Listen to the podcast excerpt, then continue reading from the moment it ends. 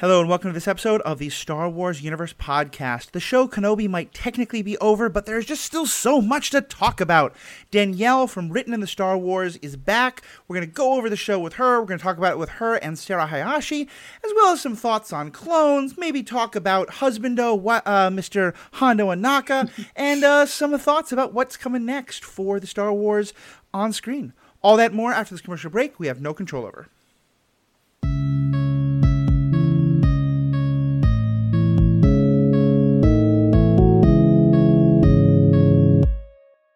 Welcome back. I'm Matthew, they, them pronouns. Um, Sarah Hayashi is joining me as all, all, quite often for Star Wars stuff. Sarah, how are we doing tonight?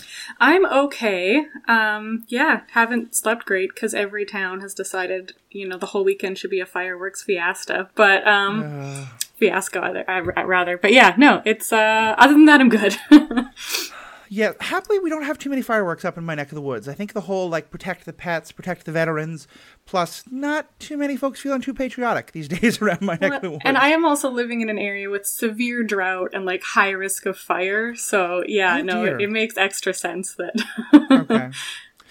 Uh, well, we also have special guest uh, Danielle from Written in the Star Wars. Uh, it's a TikTok account that I follow. Danielle also does a lot of stuff on Twitter. Just fantastic Star Wars co- content, uh, especially about the clones and Kenobi. I've really loved your coverage, and we're just so excited to have you back. So, Danielle, welcome back. Thanks. I'm glad to be back. I'm very excited to talk about all things Kenobi, and I can't relate to the July the Fourth stuff because I live in the UK, so no fireworks today. Sounds good. Do you get like on Guy Fawkes Day? Did they have many fireworks? Yes. Is there any kind of okay. and bonfires too? Yeah. Okay, makes sense. Makes sense. All right. Well, um, I was gonna say, speaking of bonfire, that that transition doesn't work. I, I have to say, I, am rewatching the Clone Wars. Sorry, rewatching Rebels with my partner, my spouse, Mary.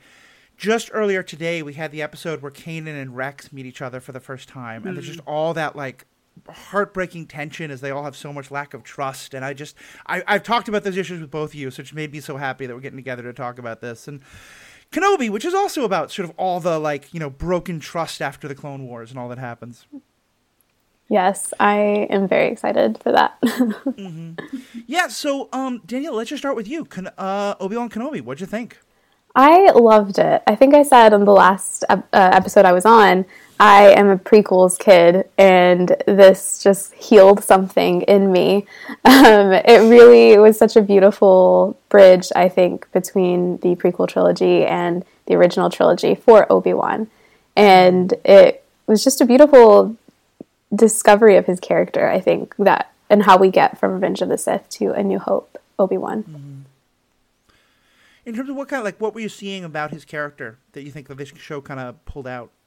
Well, I was so happy that we got down in the dumps Obi Wan because that's what I wanted in the mm-hmm. beginning. I was like, we can't get to A New Hope Obi Wan without him really struggling. And it was painful and it hurt to watch, but it needed to happen. And I thought that for us just having six episodes, they really kind of wove in how he could get from losing his brother and losing his entire family in the Jedi Order to being the, you know, happy kind of go lucky Alec Guinness we get in A New Hope. And mm. I just really, I really loved that. And I loved, loved, loved that it was Leia who helped him through that. I wasn't expecting to get that much Leia. And it was just so beautiful to me, especially as a female Star Wars fan. It meant a lot that Leia finally mm-hmm. got her moment on screen to help and to show what she was capable of. Yeah, and it's such a beautiful thing, especially since you know his story is all leading up to Luke, and I think we were expecting it would be a lot of Luke. Having Leia as as kind of the main, um, I mean, she's kind of the MacGuffin, but she's also obviously so much a part of the story herself, was just really wonderful.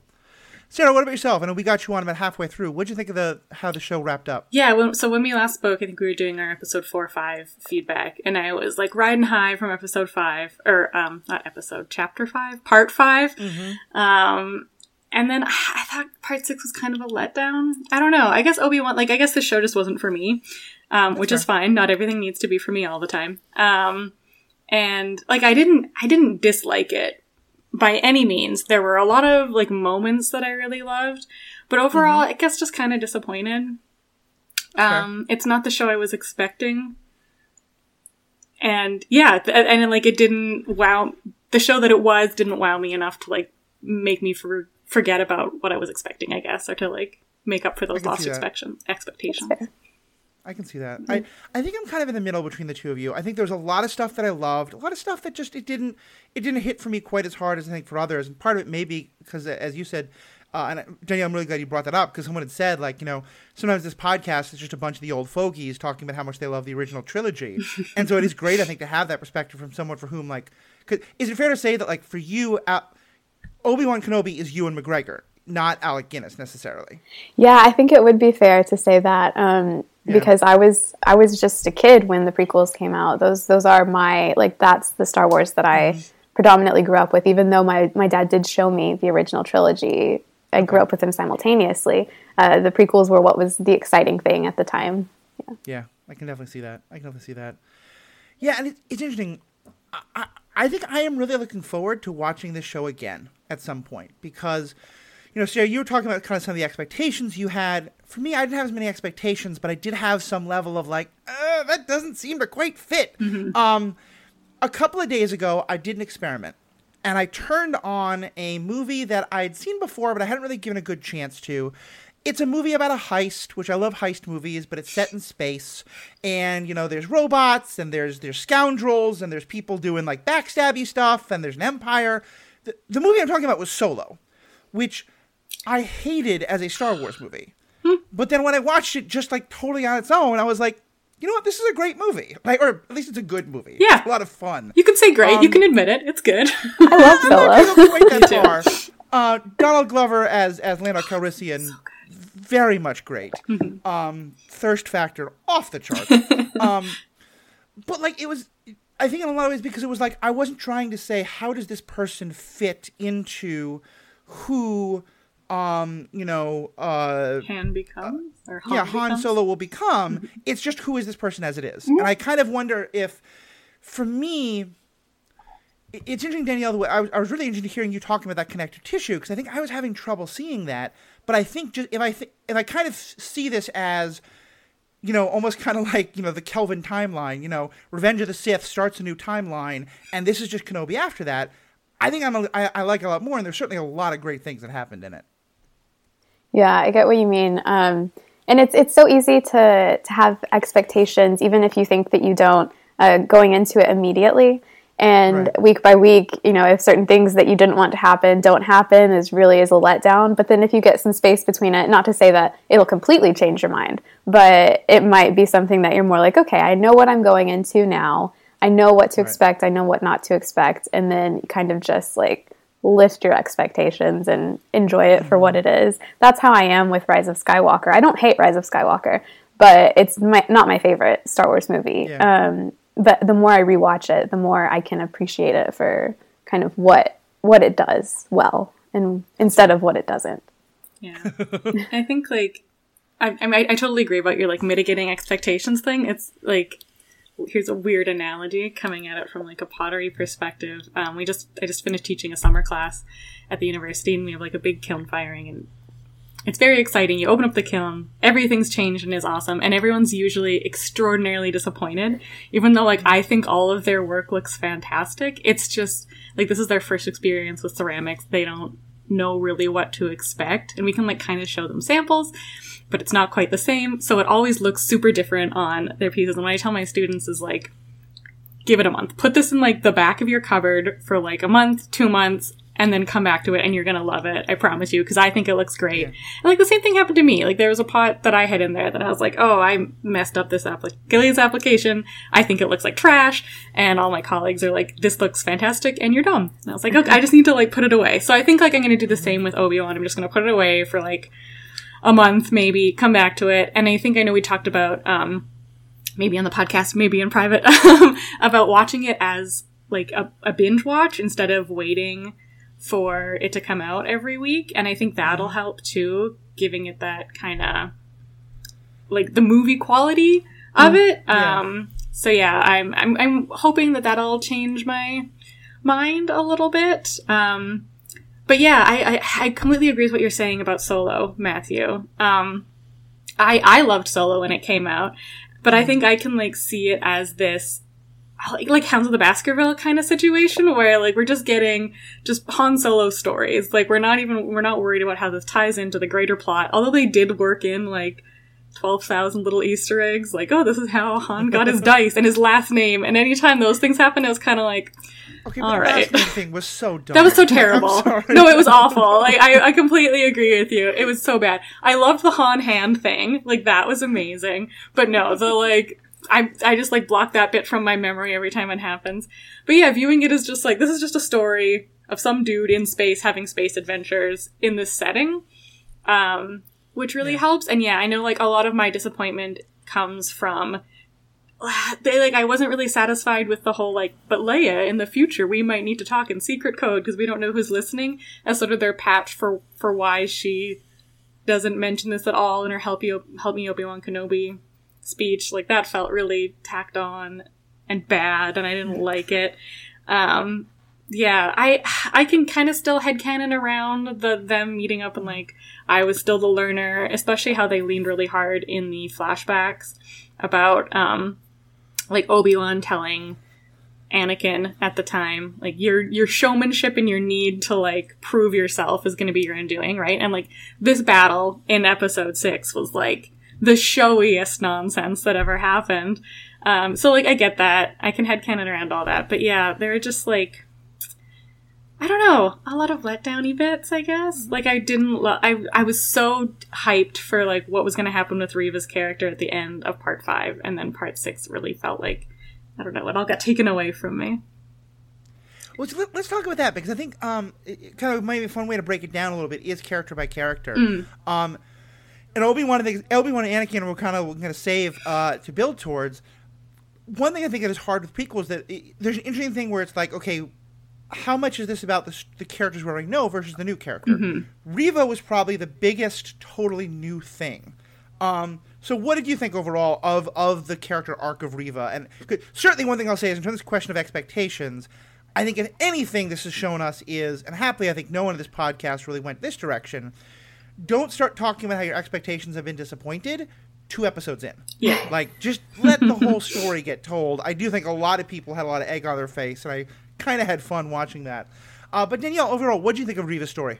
Oh, I loved Reva. Um, Yeah. I the whole time, uh, I was really, really afraid that they were going to kill her off Uh, because I could mm-hmm. see a redemption story coming. I could see it coming, and I. What does Star Wars do most of the time when they have a redemption story? They kill off their character, and before they can truly redeem themselves. And one thing I've always wanted to see, and why I love like Kallus so much in Rebels, is that they have to work to get that redemption. Yes. They have to work to see what they did wrong and to accept that not everyone is going to accept your apology or your work to do something better. And I love that because there's so much more room for a story there. There's so much more room to see what can happen instead of just ending it.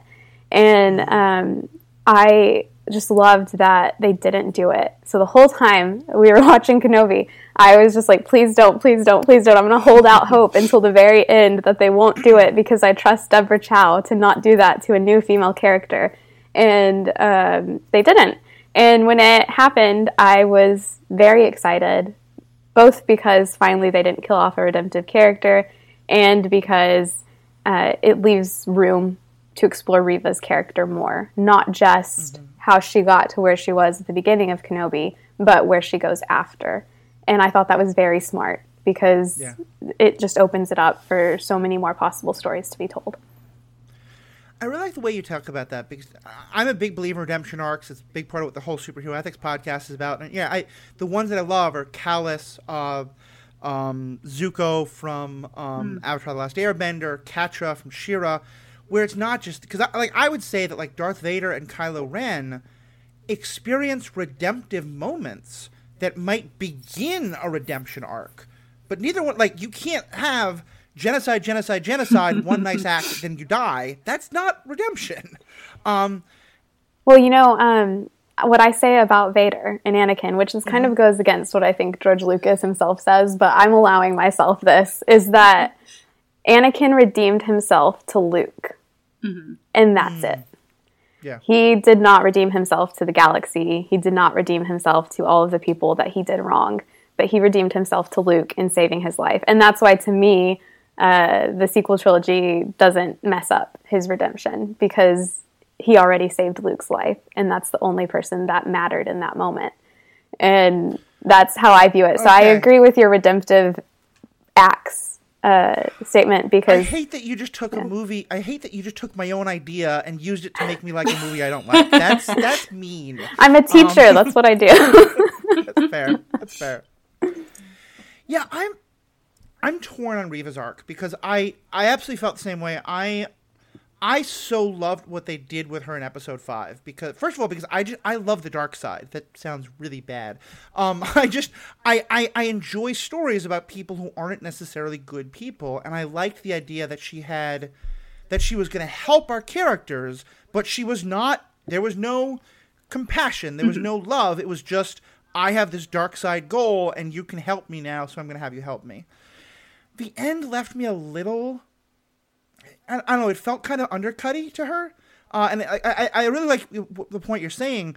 There was a black creator I was watching on TikTok who I thought made a really interesting point, which is he was saying, why is it that all the black characters in Star Wars have to start as sort of bad guys and then get some kind of you know in terms mm-hmm. of like Lando Calrissian, Finn, Reva, and he was like, why couldn't we just either a get a hero, but also just be just have Reva just be a bad character, mm-hmm. a great character, but you know a villain. Mm-hmm. Um, but yeah, so where where do you think Reva would go from? Or actually, let me let me throw out to Sarah. So what about you? Where do you where do you see see with Reva's character? Because I I think I I loved her up to episode five. Episode six, it just I, I didn't want to start that redemption arc yet. I guess I yeah. I wanted to see her more stay hardcore.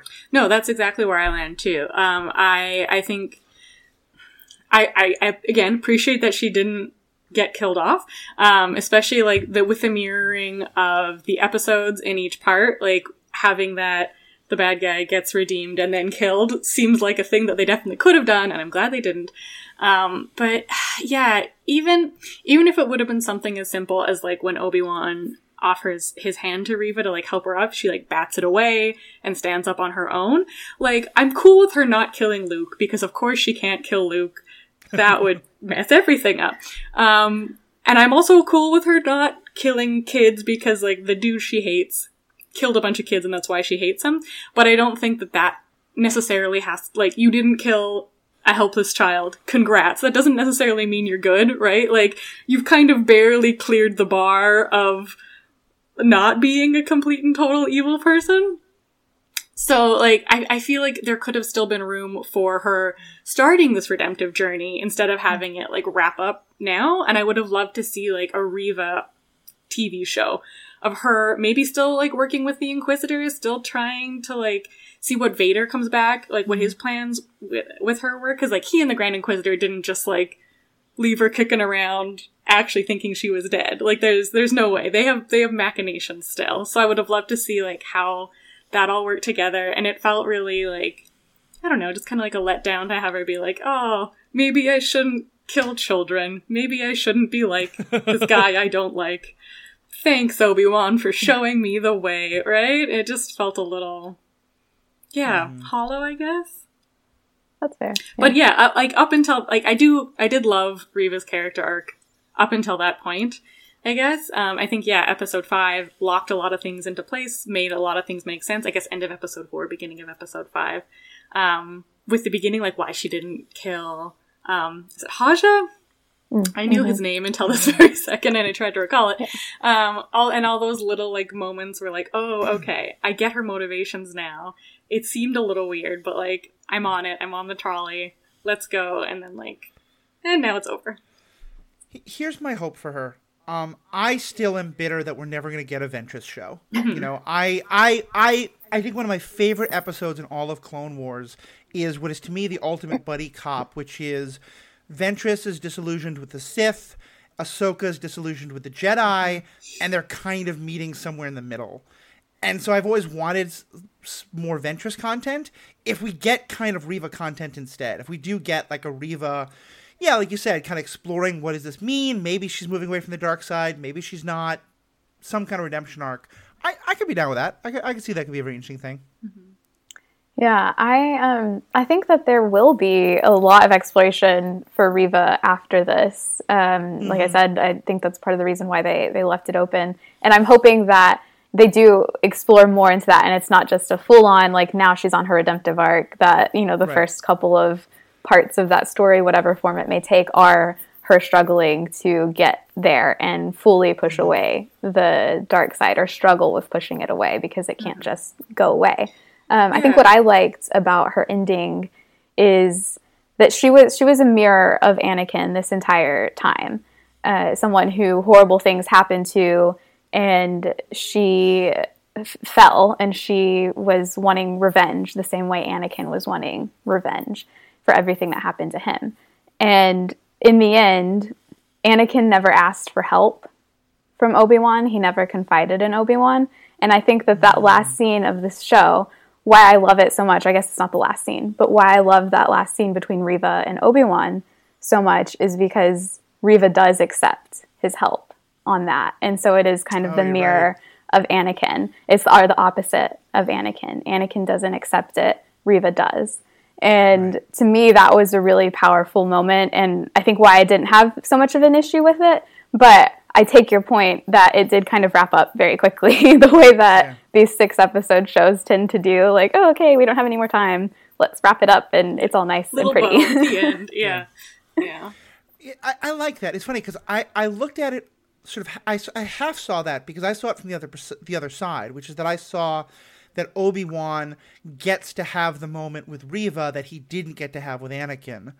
Um, and so that, but I, I, like also that you're right that, that that the parallel goes both ways there. That does make that that does make that story resonate for me a lot more.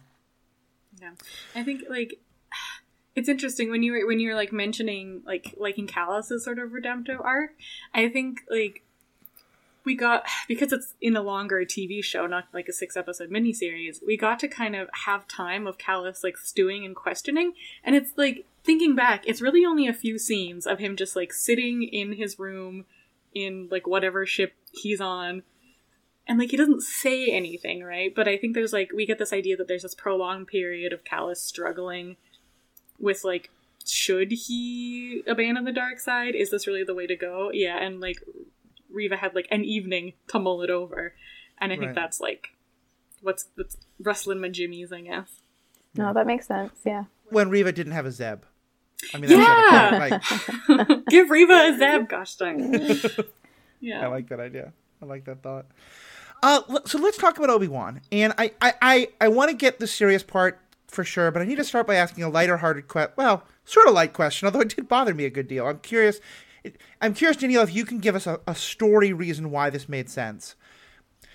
Peter Parker, you know, Spider Man, forgive me for blending universes here, but you know, Uncle Ben says, with great power comes great responsibility. And Tobey Maguire, at least, his Spider Man says, if you, if you have the power to stop something and you don't, then the bad things that happen are on you. Obi Wan doesn't kill Anakin on Mustafar. Vader then comes back and says, Hey, I'm doing terrible things. You should have killed me on Mustafar. Obi Wan once again doesn't kill Vader Anakin. How are we not supposed to just blame Obi Wan now for all the terrible things Vader does going forward? Like, is there any story reason why? He, I, I, I mean, I get that he does just because he couldn't bring himself to, but like, isn't that kind of a horrible thing from him? Am I missing something? Gosh, if he would have killed Anakin, obviously, like, if I didn't know that the rest of the movies existed, but if he would have killed Anakin, I would have been crushed because, like, that's not Obi Wan. Obi Wan has this like ability to always see that little kernel of hope in every mm-hmm. single person, and especially Anakin, right? Like, even though he calls him Darth, even though he's like agreed that okay, you've killed my friend, like he hasn't, right? Like, even when, even when like on the Death Star, he like lets Darth Vader slice him in half. I think he's still hoping that mm. Anakin is gonna come back. And like he's just can't. Like he's talked about it. He said he's gonna kill Anakin. He said I'm gonna have like he never will, obviously. Like we know this. Right. But like in his heart he never can. Right? Like he's he's his brother. He's never giving up on him. And I, yeah, if he had, I would have been extraordinarily pissed off. Yeah, I agree. Um, I think that Obi Wan's love for Anakin is at the same time his greatest strength and his biggest weakness. Uh, and yeah, he tells Yoda in Revenge of the Sith, I can't kill him. I can't. Mm-hmm. And he can't. Because even yeah. though he thinks that Anakin is dead because of him, he can't be the one who deals that final blow. And he knows that. I think that Obi Wan knows that himself. And that's why he needed Luke to. Uh, to, that's why he wanted to train Luke to be able to do it because he himself couldn't do it and that I think is something we're supposed to question about Obi Wan. I don't think it's something that we're just supposed to say, "Oh yeah, you know, Obi Wan's so sweet, he can't kill his his brother." right. But it's also it's like, why are you passing this on to yeah. someone right. else because you can't do it yourself? And I think that that is one of his, as I said, greatest strengths, but also one of his flaws. Uh, because that is is an attachment that Obi Wan can't let go of. Is Anakin? He can't he can't do what he needs to do, and no matter how many times he says, "I will do what I must," yeah. in the end, he can't do what he must. Mm-hmm. And I think that that is kind of the difference between how he approaches his fights with Anakin and how kind of Ahsoka does, because I firmly believe Ahsoka was ready actually to do what needed to actually be done oh, in her 100%. fight with Vader 100%. on Malachor.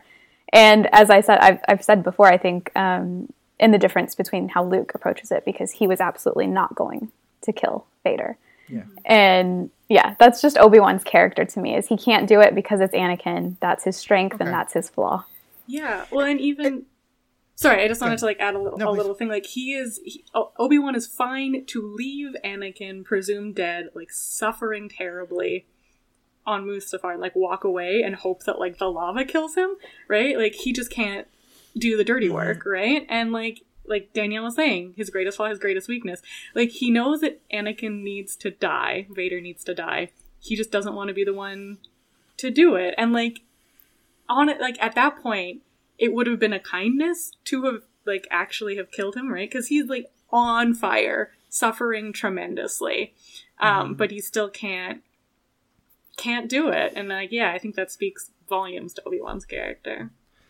Okay, I think I can get behind all that because at least it, it does sound at least like we're acknowledging like maybe Obi Wan then does have some responsibility for like the further evil that that that uh that Vader Anakin does because that I think that that's to me the thing is it's the like you know, I, I get that he doesn't want to kill him, and maybe it's like, well, just take him back to Tatooine and lock him up with you, or as it cut off his hands, but that clearly doesn't work.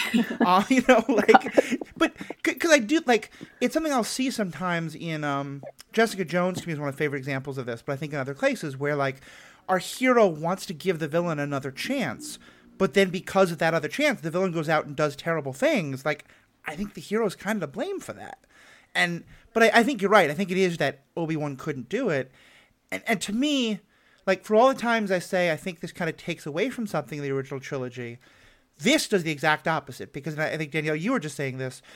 To me, those moments where Luke says, "I think I can turn him," and Obi Wan's like, "No, you can't." Like to me, that's that beautiful moment where it's like the parent couldn't do it, and the parent isn't ready to accept that the younger generation can, because then it might mean they failed, you know. And it's like I, I think Obi Wan wants Luke to kill Vader in part because he can't conce- if he could conceive of the idea that Luke could turn him, it means that Obi Wan could have but failed. See, I, oh, sorry, go ahead, Sarah. I was just gonna say, like, I don't, I don't think Obi Wan ever could have. I think it, like, we time we talked about this last time, right? It needed yeah. to be like Luke or possibly Leia, um, or maybe Ahsoka. Um, mm-hmm. But I also like, I don't know if I'm like super jazzed to jump on board with like Obi Wan's to blame for mm. anything. Like, if the hero doesn't kill the villain and the villain goes on to do other things, like the villain is to blame. The villain's still the one who's killing the, the people. And like, I don't know, like, would it, in the grand sum total, have been better to have just killed them? Sure. But they don't have, like, they can't mm-hmm. see into the future even though we can, right. right? So I feel like assigning blame to Obi Wan in this instance isn't chill or good, but that's like, that's my that's opinion. Fair. Yeah, I think, um, well, because, I mean, what is Star Wars about but choices? Mm-hmm. And right. how our choices lead us to where we are. And, you know, ultimately, Obi Wan's choices to leave Anakin and Vader, Anakin slash Vader, alive did lead to certain things, but that's not solely on its own. It's also Anakin's choices that lead to these things as well. And so, yeah, I, I don't. I also don't really like blaming uh, anyone but the perpetrator for what they do. But I, I do take your point that you know Obi Wan himself feels guilt for it, yeah. and I think we see that throughout everything. And one thing I've always said about Obi Wan to, to my friends, at least, is that he wants so badly, I think, to make up for what he views that he did wrong that he doesn't always take a step back and look at how it got to that point. And yeah, I that's, that's, how I kind of think about his interactions with Luke, uh, especially as a Force Ghost when he tells Luke, uh, "You can't like you have to kill him. You can't do this. You can't do this." And I'm like, that's Obi Wan not taking step, a step back and looking at what Yoda said to him in Revenge of the Sith and his response to Yoda, "I can't kill him," and he just wants so badly to make up for what he didn't do that he will not do the work that he needs to to see how it happened. And yeah. I kind of liked that at the end of the show, Obi Wan does a little bit of that in saying to Owen, You're right. He just needs, Luke just needs to have a mm-hmm. childhood. He just needs to be a kid. And mm-hmm. I enjoyed that a little bit because that was a little bit of Obi Wan kind of being like, Okay, Anakin never got that childhood. What if Luke does? Yeah. And he never got him, that childhood. Yeah. Like Obi Wan never got it either. Yeah. Yeah. Him giving him that toy, I think is such a beautiful thing. And and to be clear, like I I, I don't think blame is zero sum by any means. I don't think that if I'm blaming Obi Wan, it's more. I guess maybe the word to me is more enabling. Like I, mm. I do really, I am interested in the idea of enabling and like kind of you know like if, uh, you know, if there's someone around who like gets drunk all the time and I know they have a gun, if they do something terrible with that gun, it's their fault. But if I had the chance to take that gun away from them and I chose not to, I, I think I, I hold some responsibility there. And to me, that's more of the like, you know, this person's going to do terrible things. You have the chance to maybe not kill him, some some way to prevent him from continuing to Vader, if we can make Vader a verb. I, I, guess to me, it's, it's it, there's an enabling kind of blame there that I'm putting, but I but I definitely hear what you're saying there, and I don't want to for a minute say that that takes away from Anakin's choices. Um, one other thing on kind of turning more to the Anakin side, and I want to kind of hold up something here for a second. So I finished that episode, and I was really struck by it. And I remember watching that scene of half of Va- half of Vader's mask getting knocked off mm-hmm. was just amazing. And this was like right after it came out, or maybe like ten minutes after. And I go on Twitter, and Danielle has already put up a Twitter image of the um the half of the mask that Ahsoka knocked off and the half of the mask that Obi Wan knocked off. And I, I, don't think I would have put it together. And granted, a whole bunch of other people made the connection too. But Danielle, talk about what was that like for you to kind of realize like that that connection there that the two of them had each un- knocked off one side of his mask. Well, Ahsoka is always on my mind, and her fight with Vader is always on my mind.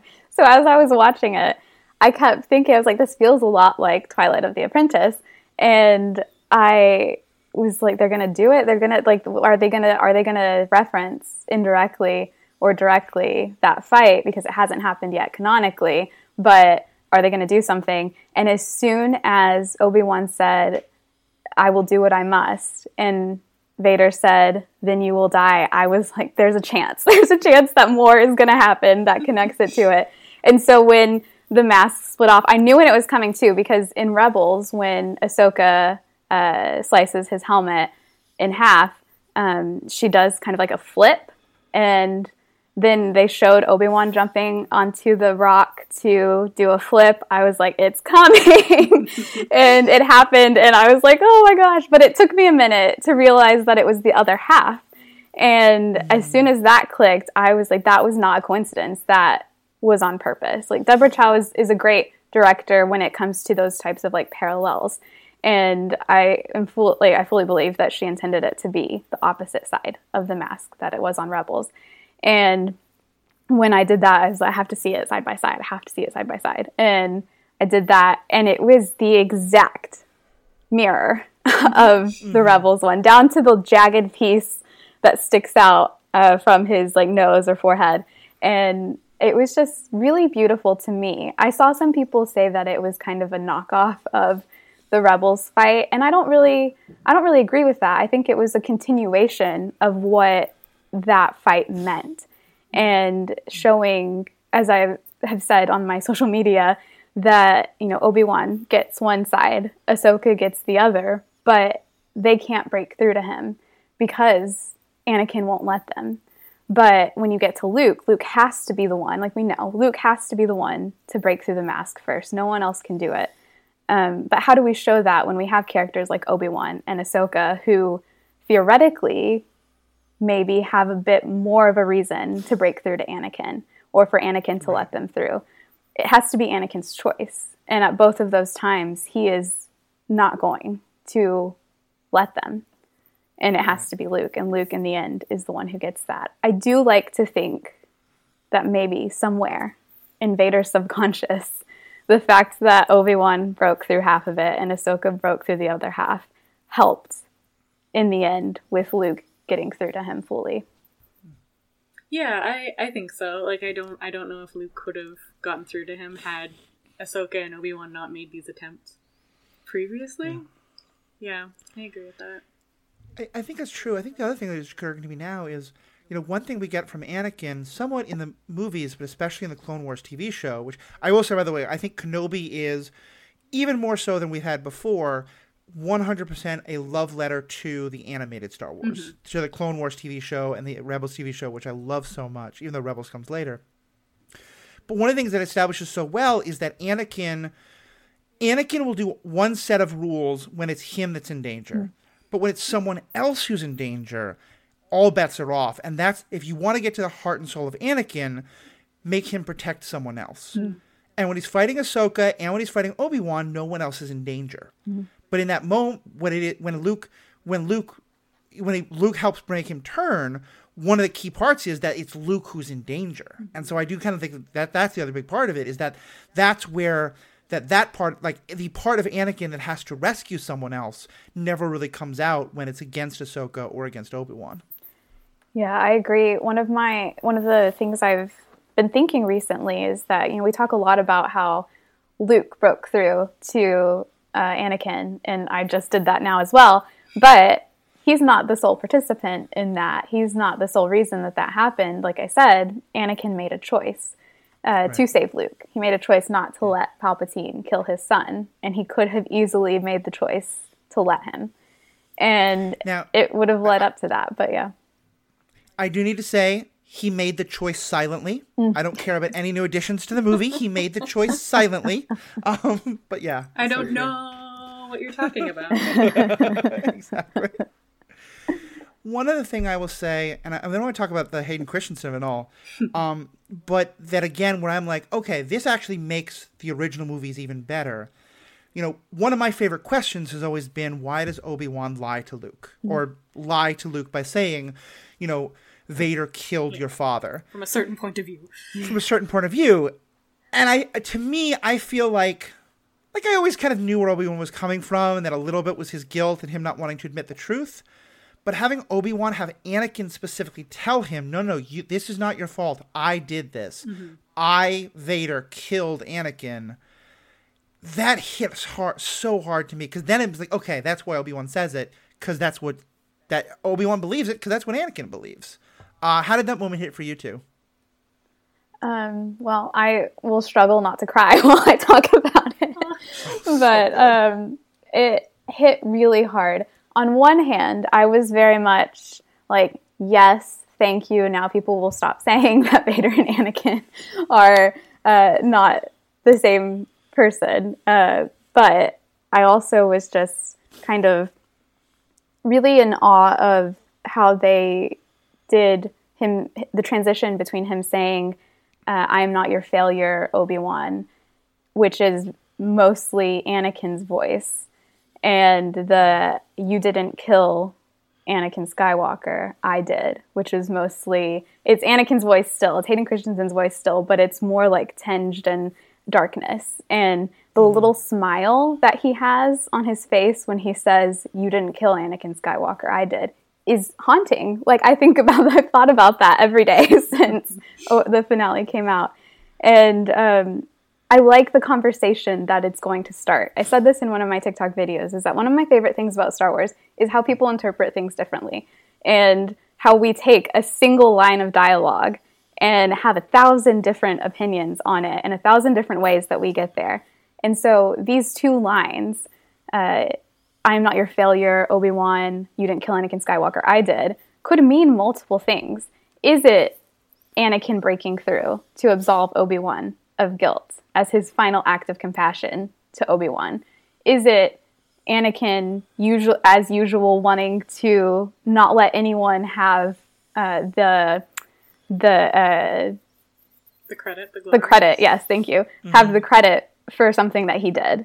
Is it Vader wanting to hurt him as deeply as possible? And because he knows Obi Wan, he knows that saying that he killed himself would be the ultimate like knife in the chest to Obi-Wan because that means that it really isn't anyone else who did this. It's Anakin, mm-hmm. the boy that he raised, his brother who did all of these awful, horrible things.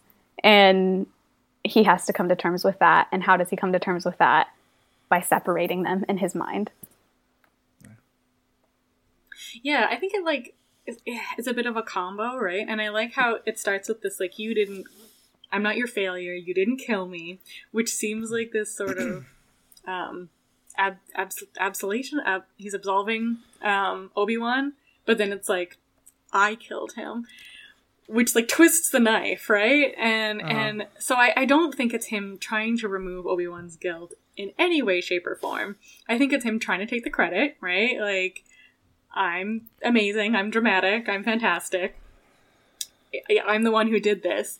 But yeah, like you like you had a hand in making Darth Vader, who is the one who killed Anakin, right? Mm-hmm. And I think he's like letting letting Obi Wan know that like this isn't like Palpatine manipulating me, even though it totally is. But like, you know, I I'm I knowingly made these choices to like kill Anakin Skywalker and let Darth Vader live. Yeah, I I think yeah I think I think that I think you're right. There is so many ways to see the see these things. For me, I, I, think I'm kind of where you're coming from, Sarah. But what really affects me with it is, um, in one of the new Thrawn novels, which are the canon, uh, there's a, a, a novel where Grand Admiral Thrawn is spending half his time with Vader on a mission for the Emperor, while also in flashbacks on a mission with Anakin. And part of the idea is that Thrawn is one of the only ones who figures out that Anakin is Vader. And in that, at least, we get the kind of Vader's internal monologue, and he makes very clear that Anakin was weak. Anakin lost a fight to Obi Wan, so Anakin has to be dead. And that Vader has to be a new thing completely separate from Anakin. So I, I think that's where I kind of take it from is that there's some level of like, but also yet like, yeah, it could be the compassion as well in, in that one weird way, but but also that a lot of it's just like, no, I can't even. Yes, Obi Wan, you might have defeated Anakin, but then I killed Anakin, and now I'm this new thing, and that's who you're gonna beat. But I'm gonna beat you, but of course he doesn't. Well, that's the thing about Vader that I think some people forget is that he has to tell himself these things, and just yep. because he's telling himself those things doesn't mean that they're actually true. Mm-hmm. And um, yeah. and so I I love that you know he needs he needs this internal dialogue as you were saying of Anakin was weak. Anakin couldn't do this, so he can no longer live in my mind. Uh, he can no longer have this body. I have to have this body. Uh, and it's like Anakin, like I that's why I say I call I can't be afraid of Vader because I just call him Anakin the whole time. I was like, Anakin, what are you doing? Um, but, uh, but yeah, so he he needs to have that. He needs to be telling himself these things, and I thought that that was very uh, well shown in those two lines uh, for the yeah. audience instead of because you know you can't when you're watching something you can't have the internal dialogue all the time the same way right. that you do in books but you can ha- show it through certain parts of external dialogue and i thought that that did that quite well yeah it's very Definitely. much like when there's nothing left to burn, you have to set yourself on fire. And like Anakin, Anakin has to be completely dead. I totally, totally yeah. agree.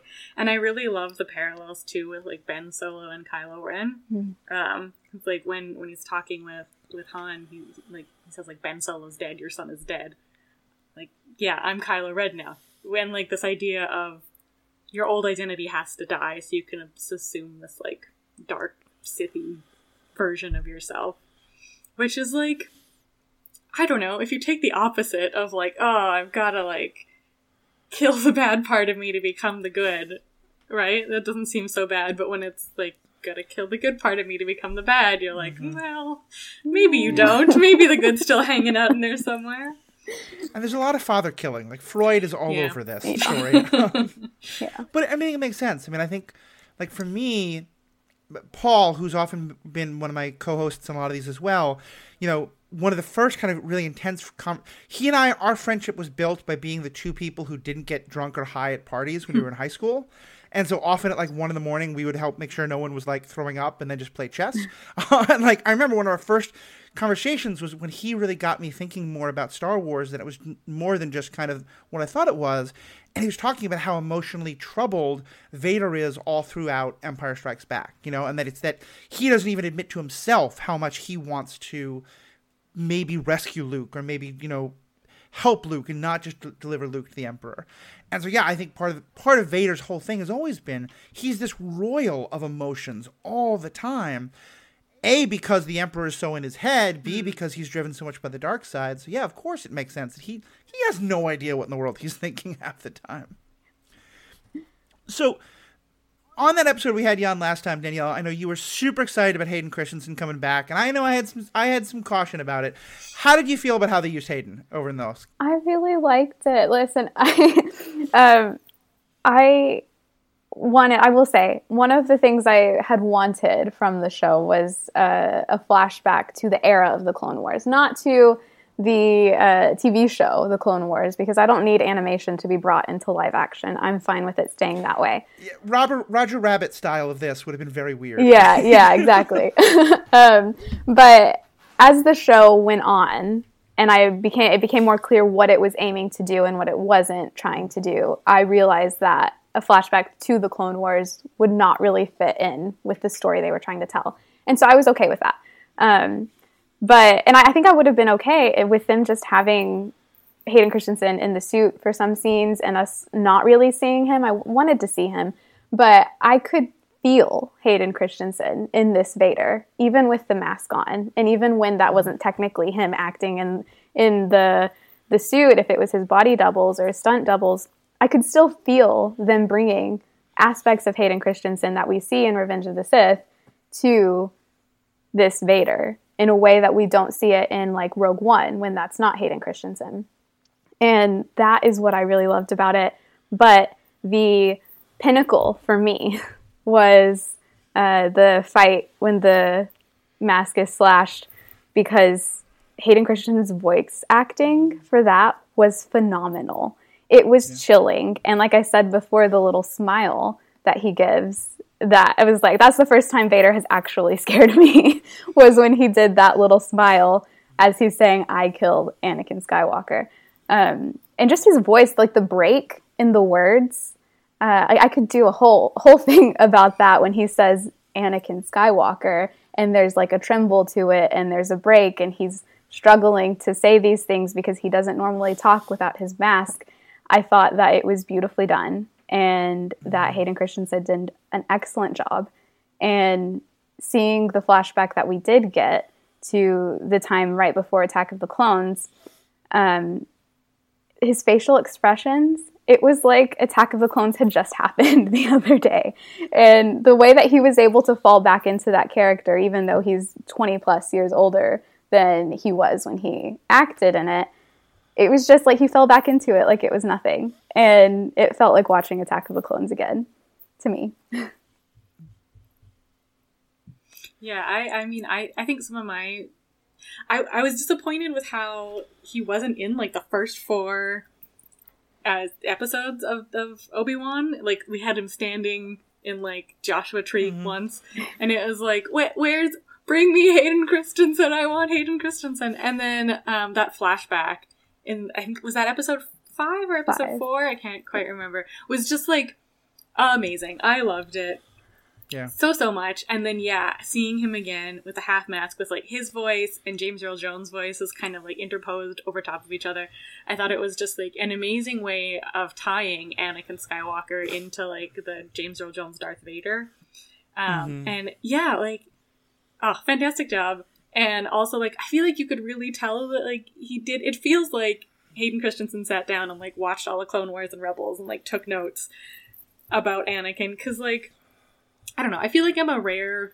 I'm a young millennial. I saw um, Phantom Menace when I was like a child, and I loved it. And Jar Jar Binks was my favorite character because I didn't understand problematic characters. I was like, haha, funny, funny man fall down. Um, but I I didn't see the next two in theaters.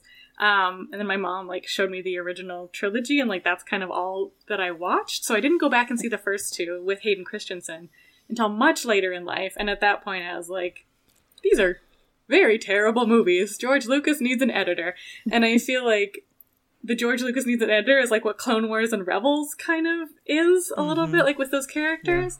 And so to have that interpretation brought into Obi Wan and how it was was so good. I yeah, I was just like very impressed.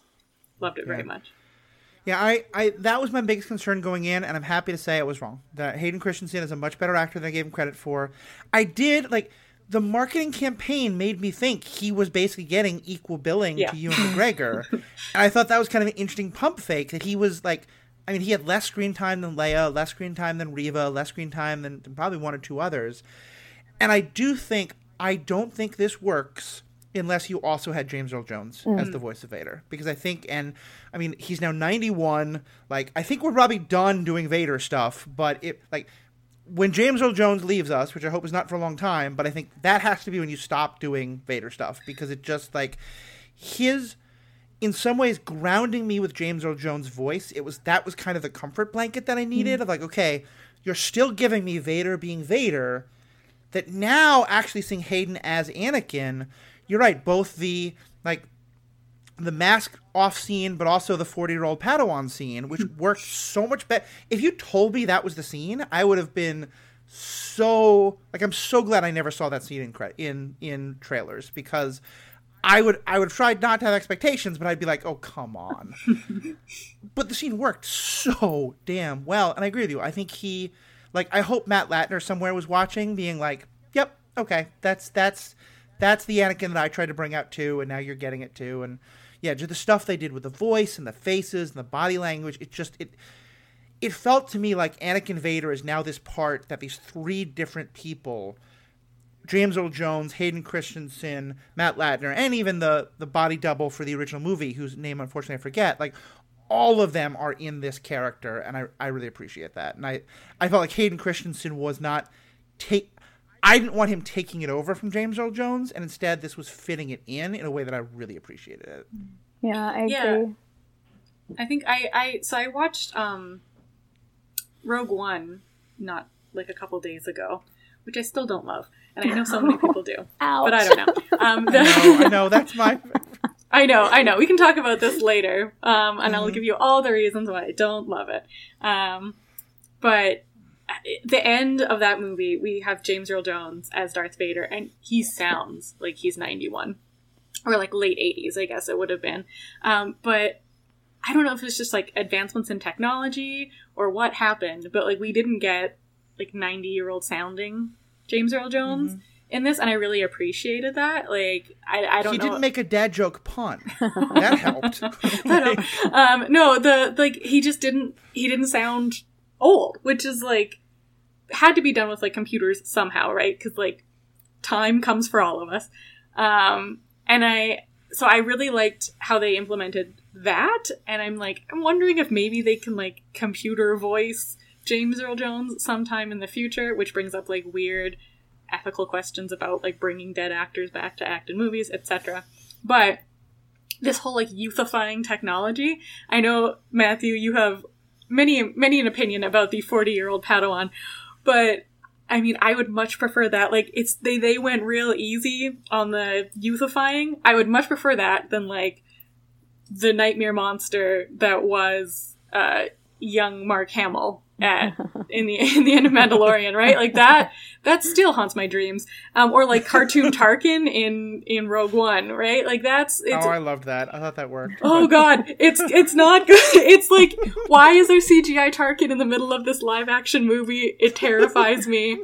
I don't and like or like CGI Carrie Fisher. It too. All of that was not good. Like the technology's not there. It's like watching really like the beginnings of CGI technology in like the early mm-hmm. aughts movies, and you're like, we didn't quite, we didn't quite get there yet, did we? And like, I'm mm-hmm. sure the youthifying technology will be there in the future, but I'm glad they recognize that it's not quite there yet and didn't go full like mm-hmm. turn you into an 18 year old. For me, for that flashback, because I, I was in the same boat, I would much rather have what we got than have it be like fuzzy around the edges and like just like Renesmee from Twilight. Um, but I also liked some opinions I saw about how because this is Anakin's flashback and because he is tying it into current things that are happening, he sees himself as how he would be now. And I don't know Yeah. if that was the intention um, or not, but I do kind of like that idea that, of course, when he looks back, maybe he doesn't see himself as being quite as young as he was then. Um, but either way, I did appreciate that they didn't go full ham on the CGI because that would have taken me out of the moment. That, that's I, I, I my sense is it was both him and Obi Wan were both having the flashback, but I my, that that was sort of my sense is that yeah, both of them were kind of it's like the haziness of memory, and so you're remembering what you see in the mirror today, and Yeah. and that kind of a thing. Yeah. Yeah, that's Um, fair. Can we? Okay. Oh, speaking of the haziness of memory, I guess I can we talk about like Leia a little bit, or do we? Are you? Did you have a, a future? No, go for it. Okay. Um, I okay. So I started out not being extraordinarily annoyed by Leia in the first two episodes, first two parts, and now like I, I love her and I would die for baby Leia, um, and Lola. Oh my gosh! But I I still like I so didn't love her and Obi Wan's interaction at the very end with this like. Like, because up until this point, she hadn't called him Obi Wan, so there is still. I think we had like a somebody write in um, in one of our feedback episodes saying like has she, has she actually ever called him Obi-Wan? Like she's only called him Ben. And like she's 10 right? So like I don't think the memory of a 10 year old needs to be infallible and like I could have gone the rest of my life with her not realizing that Obi-Wan and Ben were like the same person or like something like that. And this the whole hokey like maybe we gotta use a code next time. See you in 20 years. Was like I don't know. It, just it hit real bad for me. And i was just wondering like what you guys thought about that.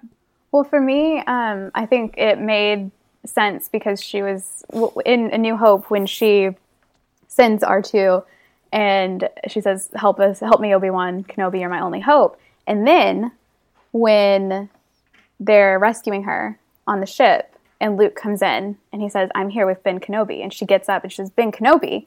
Well, then what are we waiting for? And so I made that connection. One of my questions I always had uh, before this was how did she know who Ben Kenobi was? Because, you know, she knew who Obi Wan was. That's who she asked for help. But when Luke says Ben, how did she make that connection if she didn't know that that was a name that he used? And so to me, that made sense. Um, and I guess maybe the way I view the rest of it is that uh, there had to be a conversation about why she never did it because or why she never uh, broke that secrecy why she never uh, told anyone because of a new hope.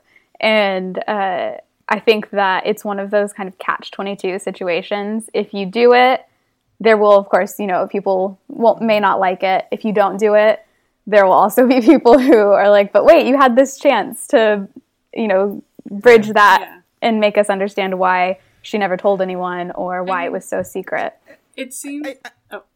Go ahead. oh i was gonna say like it seems like she at least told han because like they named their kid ben right so she Yeah. probably had to have some sort of conversation with like her Right. husband about this but yeah um i I think I just I just have to accept at this point in time that somewhere like three months before the events of A New Hope begin, some sort of galaxy wide mind galaxy wide mind wipe happens because and like going back twenty five years, you know, those of us who love the original movies always had this problem with the prequels where, you know, people say to Vader, you're this devotee of this ancient religion that, by the way, 15 years ago, all of you were part of. like, you know, because, like, we spent five and a half episodes thinking, how does Leia not know all this?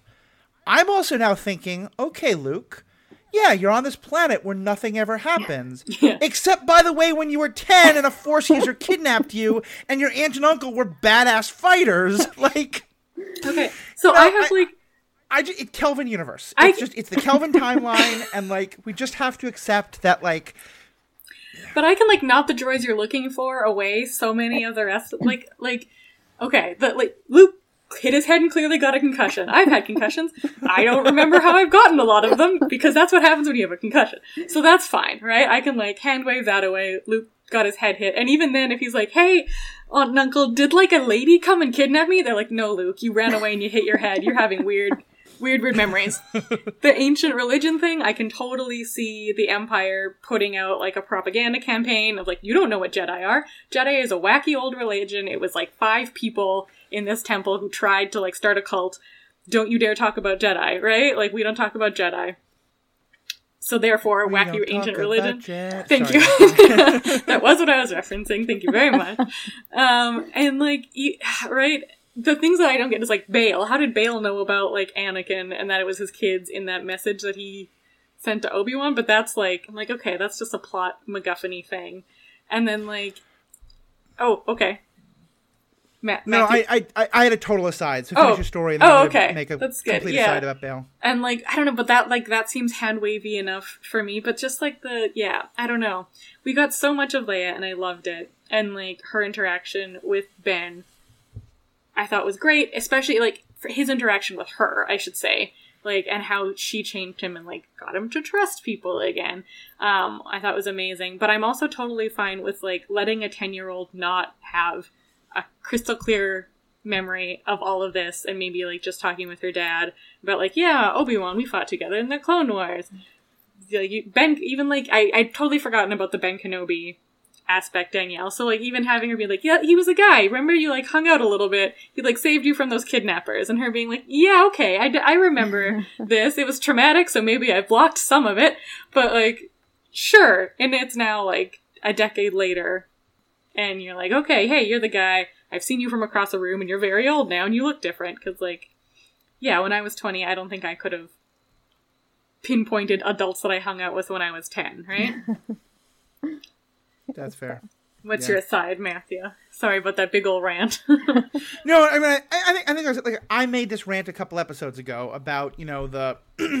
to me, this still doesn't. Everything that happened here still doesn't quite fit with the circle is now complete. Once we left it, you were the master, and I- and I think I just we got to accept that. You know, it's just like it's just it, it's part of why I'm so excited for Cassie at the Andor show. To be frank, mm. is because I think just to me when you're telling a prequel about well-established characters the, the problem is you have you know where that character has to end mm-hmm. and you also can't you know like i, I love the sto- show star trek discovery but every time they have the character spock have new interesting things happen to them i'm then wondering why was there never any reference to all this awesome stuff in his history in the the tv show and that might be it literally the kelvin timeline we don't know but you know i feel like anytime you you have a fixed thing of a character already doing stuff in one stuff, if you do prequels, you're now always going to have this problem, you know. And like it, it's why I think I love. Overall, I think Kenobi is probably not going to be one of my favorite shows, just because I think that like I think if I'm going to have get a prequel, I want it to be Rogue One. I want it to be hmm. I want it to be a prequel about characters I don't know, so that I'm not sitting there going, wait, this doesn't fit, you know because because you're right. I think like for you, it's the Leia of it all. For me, it's the the circle is now complete of it all. For someone else, it's the Luke of it all. yeah. It I would've- the- Yeah, the circle is now complete. Like I would have loved, I think in like Palpatine's little chat with Ant- with Vader at the end for him to say like, "You still have so much to learn," mm. or even like something to just give us mm-hmm. that like, mm-hmm. okay, Vader thinks that like he's still the learner, Yeah. and I feel like the flashback tried to give us that like. Look, he still he still realizes he's still just a Padawan and doesn't need to be a drama queen about all of this, but like he will because that's who he is as a person. um, but yeah, I, I, I agree that like they, they yeah. I, I agree with what you're saying about the not having prequels about established characters. I think Solo is an exception for me because like we don't we're still like far enough away and we know from of Han from A New Hope and I guess the original trilogy that like he was a scoundrel and did scoundrelly things and somehow ended up working for Jabba. And just going back and seeing like and this is one adventure that Han Solo went on is totally chill with me, right? Like I'm okay with I would watch a show of him doing like another job and like maybe he runs into Hondo Ohnaka because I don't know. I would love that. Um, or just like, right? Like those little interspersed moments I think are fine, but when you get something, I agree, Matthew, like like Obi Wan, where you're trying to squish all this plot in and like these really important plot points, it loses a lot of its tension. And even like really, like even when Reva was chasing Luke um, into Tatooine, like you know he's going to be fine because he has to be fine unless they have like a Luke clone that we don't know about, right? Luke um, with two years. yes, exactly. um, yeah, and also okay, I'll, like the Tatooine, nothing ever happens on Tatooine. I, am also willing to hand wave away because I've met people who grew up in Los Angeles, where I currently live, who are like, nothing cool happens in LA. I'm just like, are you, are you insane? yeah. So, anyway, the end. Yeah, I um, I think I was as you were talking, Sarah. I was thinking about like why it's not such a an issue for me. I get why why this stuff is for other people. I totally do.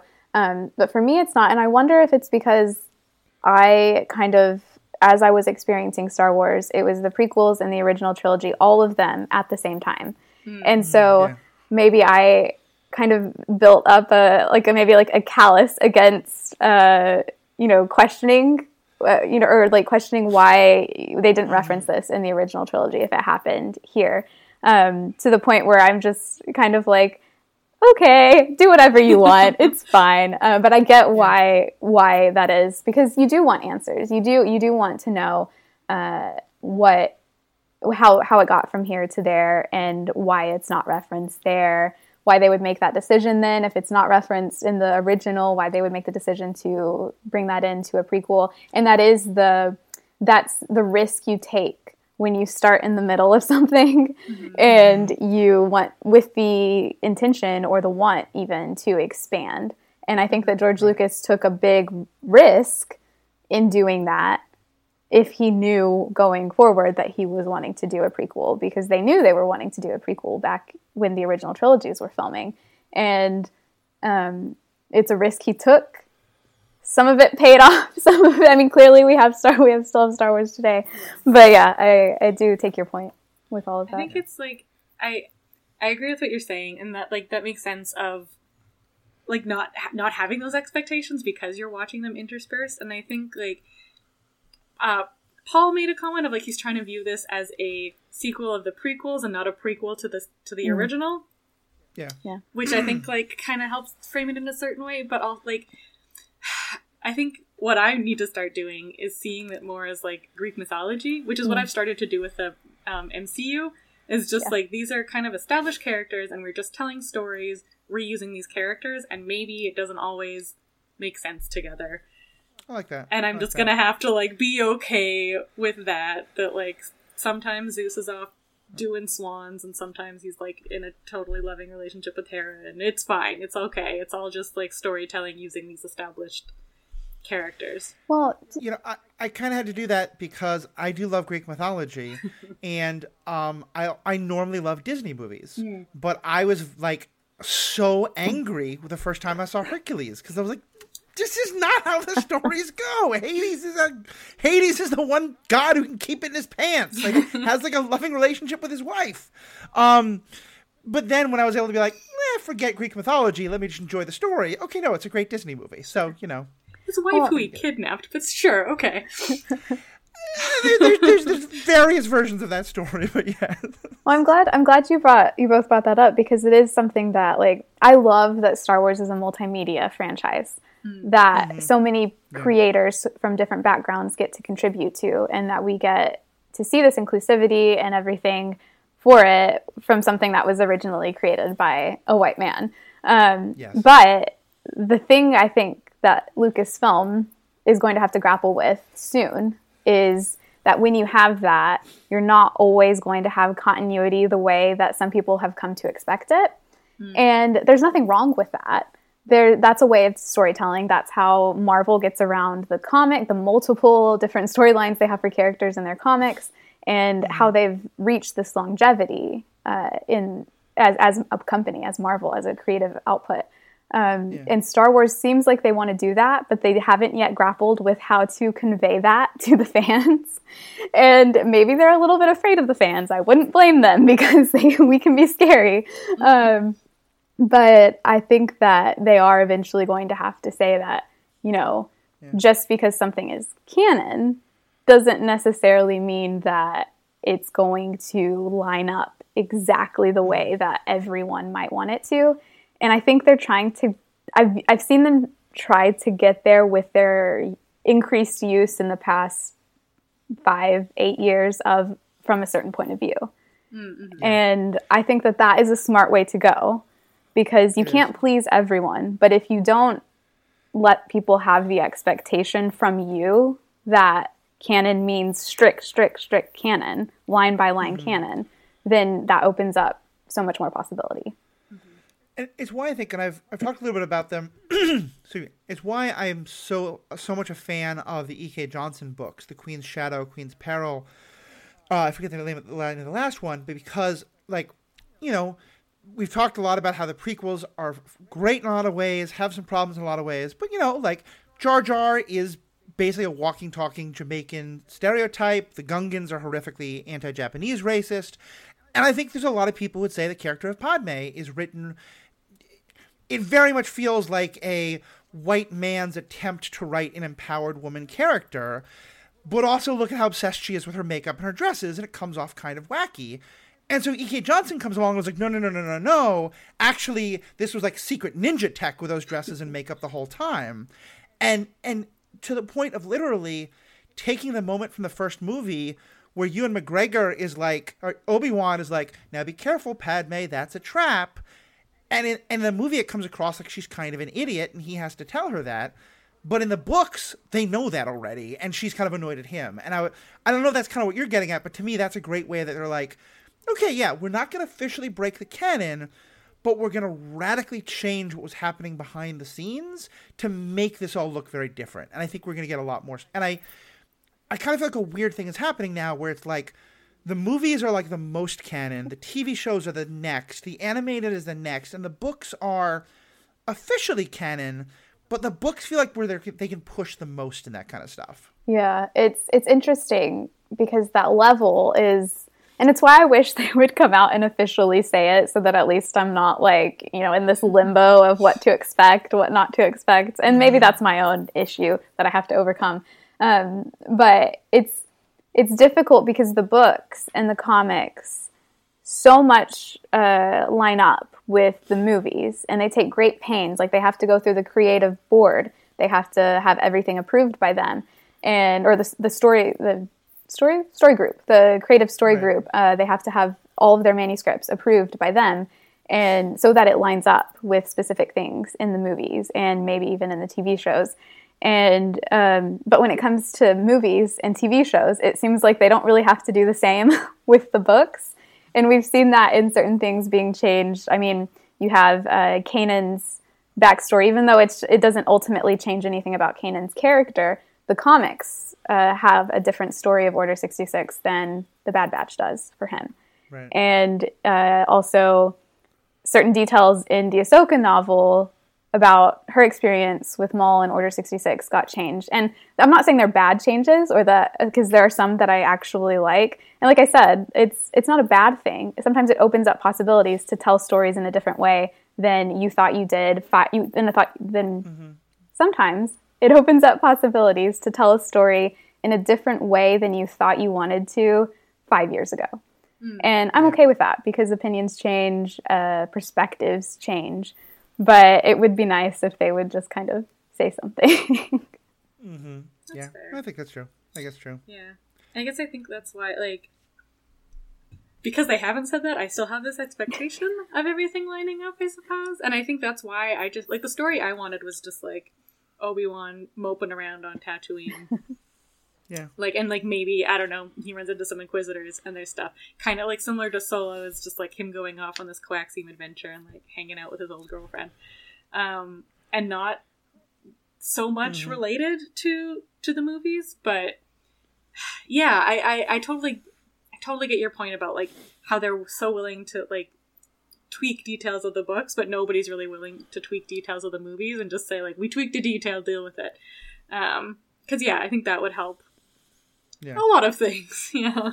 I think so. I think so. Yeah, I, yeah. I, I kind of have the same hope for the show, and and this is, I wasn't a Legends person, but this is the first time where because I read the Kenobi Legends novel, which is pretty recent, but that one is so much based in Tatooine, and I think also I I headcanoned something in a dumb way, which is that I was frustrated that the Book of Boba Fett didn't do more with the Tuskens, and I felt kind of fridged them a little bit, like they all got killed just to advance Boba Fett's story but because the Tuskens were a huge part of the Kenobi novel, in my head I was like, okay, well maybe Kenobi the show is going to take it.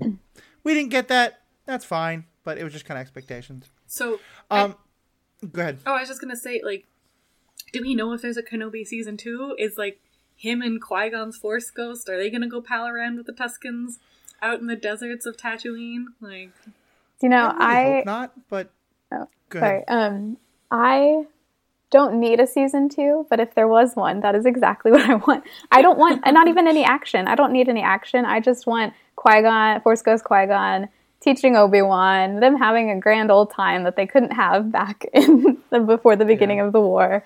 I would be fine with that. I know some people wouldn't, but I would just, I'd be perfectly content to watch them chatting for four hours. That would be Yeah. fine. I, I, I would love that. I, that's I think one of the things I was most disappointed by, frankly, is that we didn't get more of that. Both because I think them palling around would be fun, but also like to me, you know, there's all this stuff of like Qui Gon thought Anakin was the the chosen one. Obi Wan didn't think he should raise him, but then did. Like, I want to hear like, did I do okay? Like, I want to hear them talk about that. Yeah. You know. Um.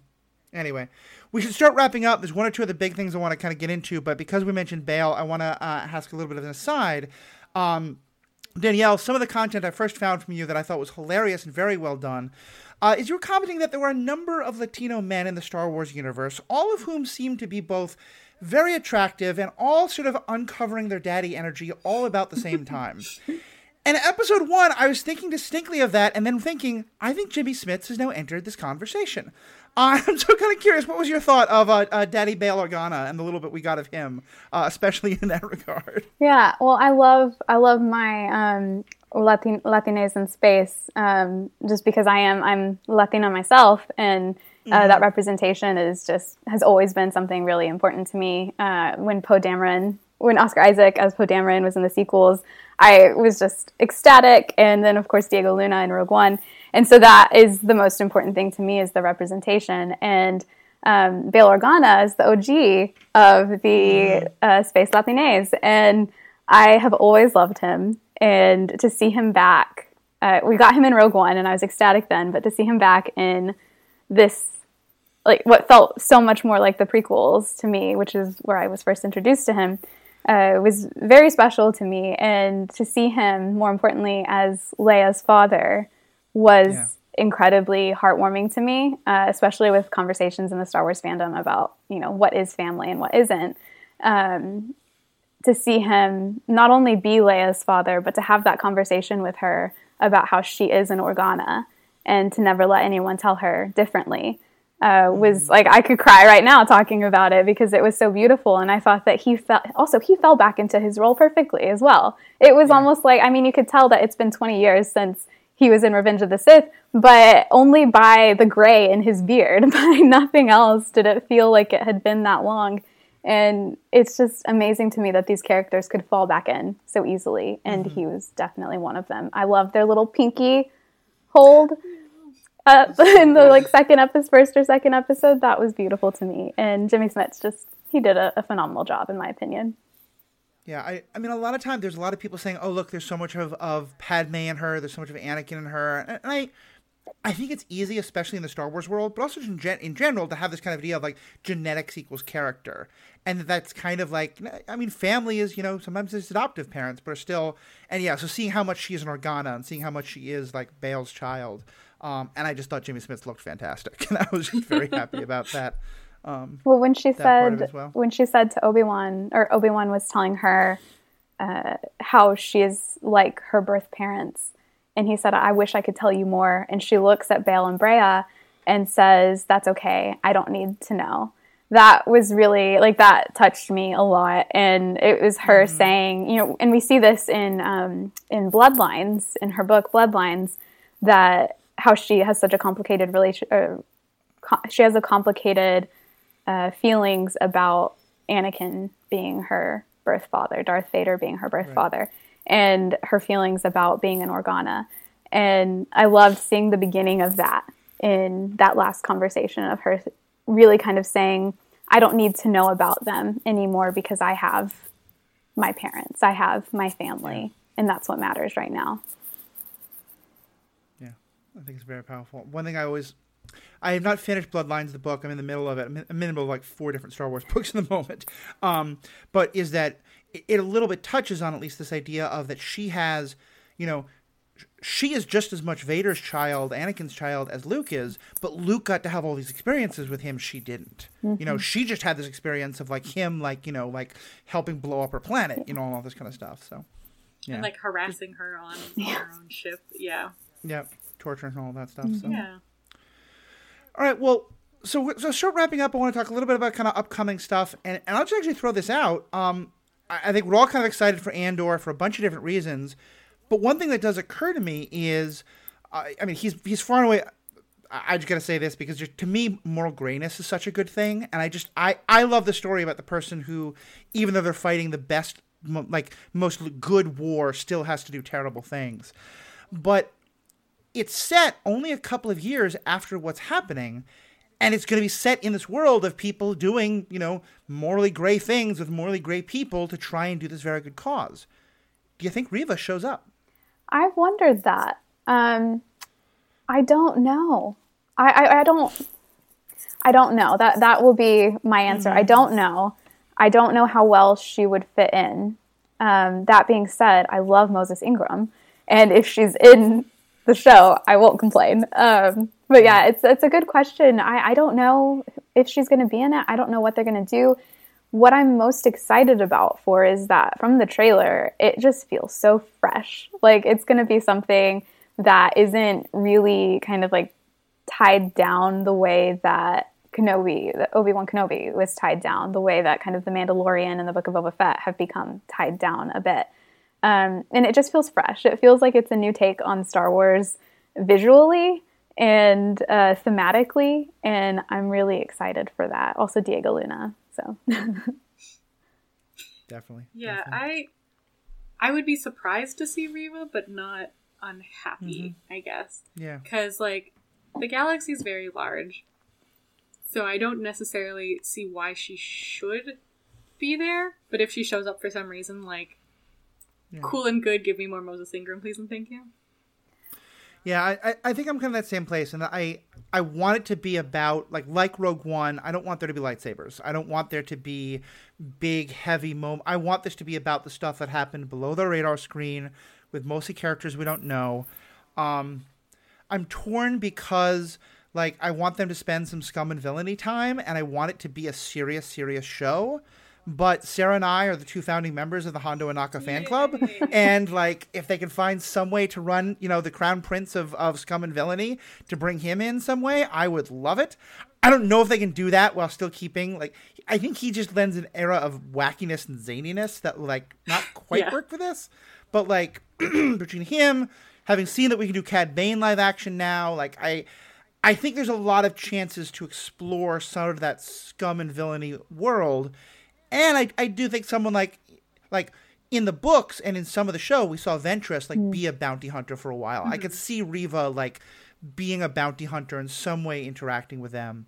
Um, so yeah, I'm trying to get. I don't want to get any of my hopes up there, but Reva would be my like. I'd like to see Hondo Ohnaka is my like. I don't think it's gonna happen. I don't know how it could happen, but if it does, I will send flowers to Dave Filoni. They because... have to give us Hondo IRL soon but I'm also like I'm also so nervous about it because I have all these like deep expansive head headcanons of what Hondo's up to and like anything you put into actual canon is gonna mess with that. Is that um, headcanon or fan fiction? Both, I suppose. I guess I haven't written it down, so I think that's the only thing that's preventing it from being fan fiction.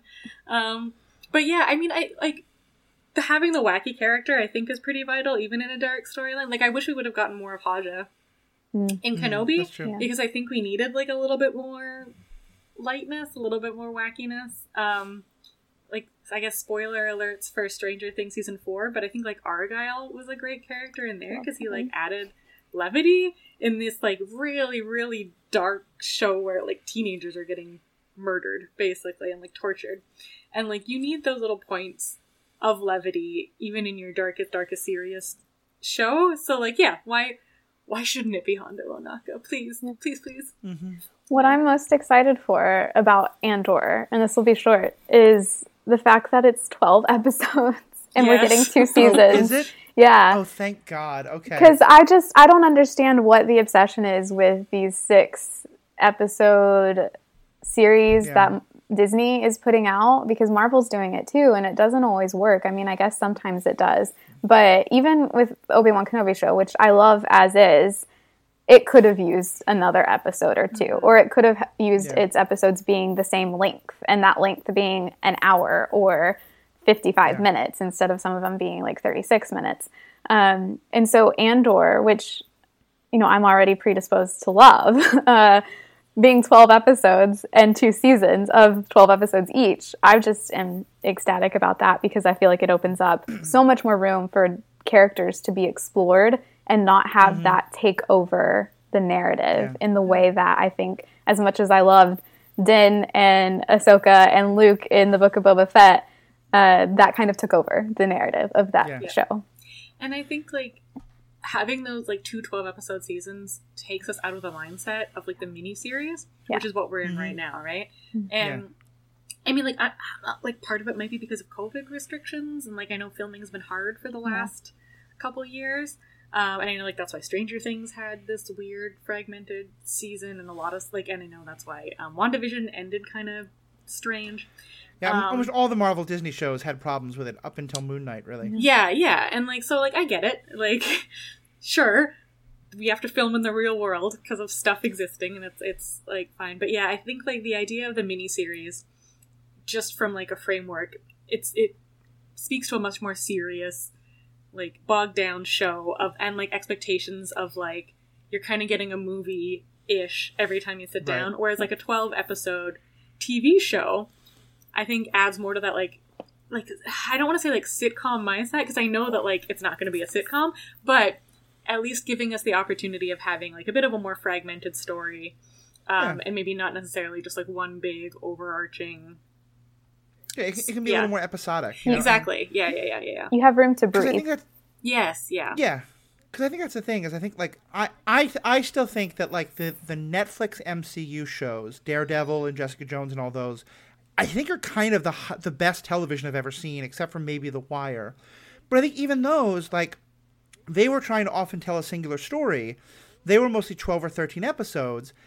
And except for maybe one or two seasons, I think a lot of them did have a couple of filler mm-hmm. episodes. And mm. so when we sort of get, okay, maybe, maybe more like 8 to 10 sounds right. I feel like 12 to 13 can be too long unless you do some episodic. I think 6 can be too short.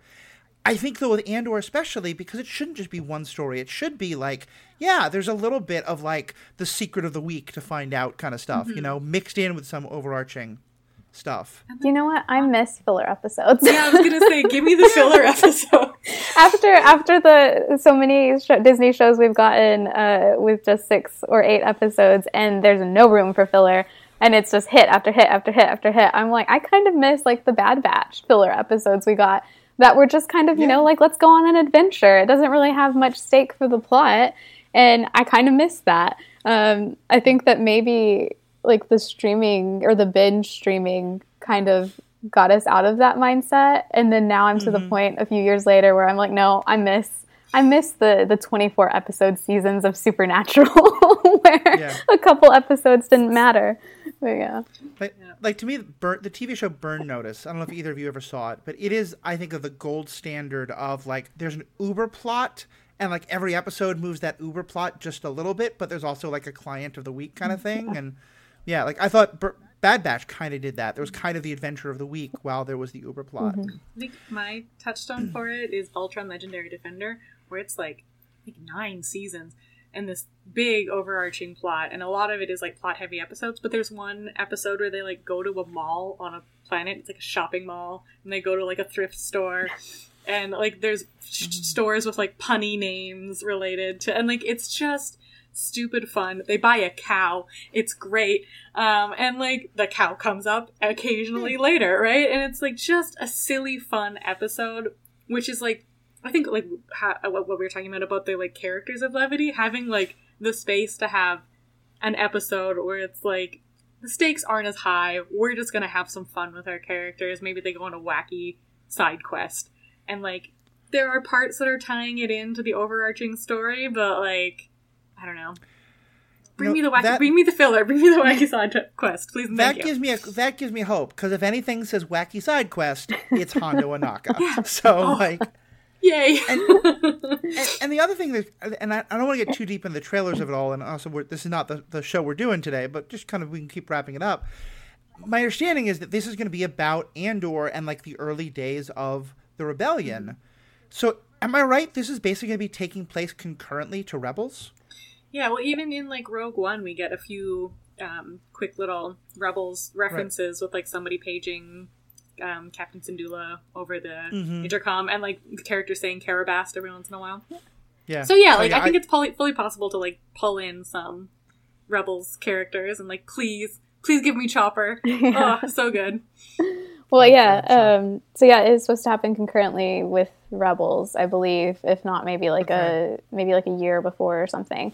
Um, okay. but I would love to see some Rebels characters, uh, even if it was just like smaller ones that weren't a part of the Ghost crew. But I would love to see the Ghost crew. Um, and just I'll be really interested to see because they've said they have officially, you know, called Cassian Fulcrum and how he gets from the point at the didn't beginning to Fulcrum.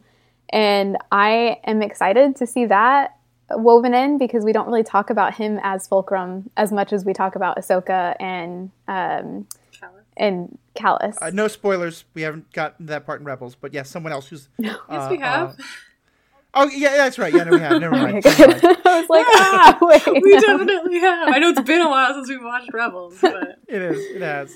But yeah, so I'm I'm excited about that, and also that Mon Mothma is going to be such a big part of it, and that we're going to get to see a different side to her than we've seen before, which we've always just kind of seen the serene, um, no violence side of Mon Mothma, which is integral to her character. But it Right. seems like we're really going to get to like dive in deeper, and I'm excited about that. Yeah, no, I, I, I like that as well. I think it's, it's going to be it's going to be a really good show. Diego Luna is fantastic. Um, there's going to be yeah. So uh, when we do that, Danielle will definitely want to um hope you'll you'll be done with your thesis. You'll have some time off. Maybe you can come on and do a couple episodes with us. I'll also be in America uh, for half of the time the show is airing, so it'll be much easier. I, I'm sorry, but yeah, that I, Danielle, I should say, is doing this at five o'clock in the morning, Danielle's time. So thank you so much for for for putting up with us this hour. My pleasure. All right. Well, I think I think it's probably about a uh, good time to wrap up. Any other kind of last comments on uh, Kenobi or Andor? Any of the last Star Wars things people want to throw out? Um, justice for vet clone. Yeah. Oh, yeah. Actually, uh, let me actually give you a moment or two with that because you are such a devotee of the clones. I know you love clone stories. What was that like for you, seeing just that that homeless veteran clone? You know, it took me a few days to process it. Like I couldn't actually believe that it happened because that was Temuera Morrison, and we've not seen him as a clone in ages. Well, besides Boba, um, but that was it was really emotional because you have all of these kind of like headcanons and fan fiction about the clones and about how they were treated after Order 66 and how they were treated by the Empire especially. And to see that, you know, as canon now that they were just left behind. Yeah. And they w- arguably have one of the most tragic stories in Star Wars because they didn't have a choice, they didn't have a say in anything that happened to them.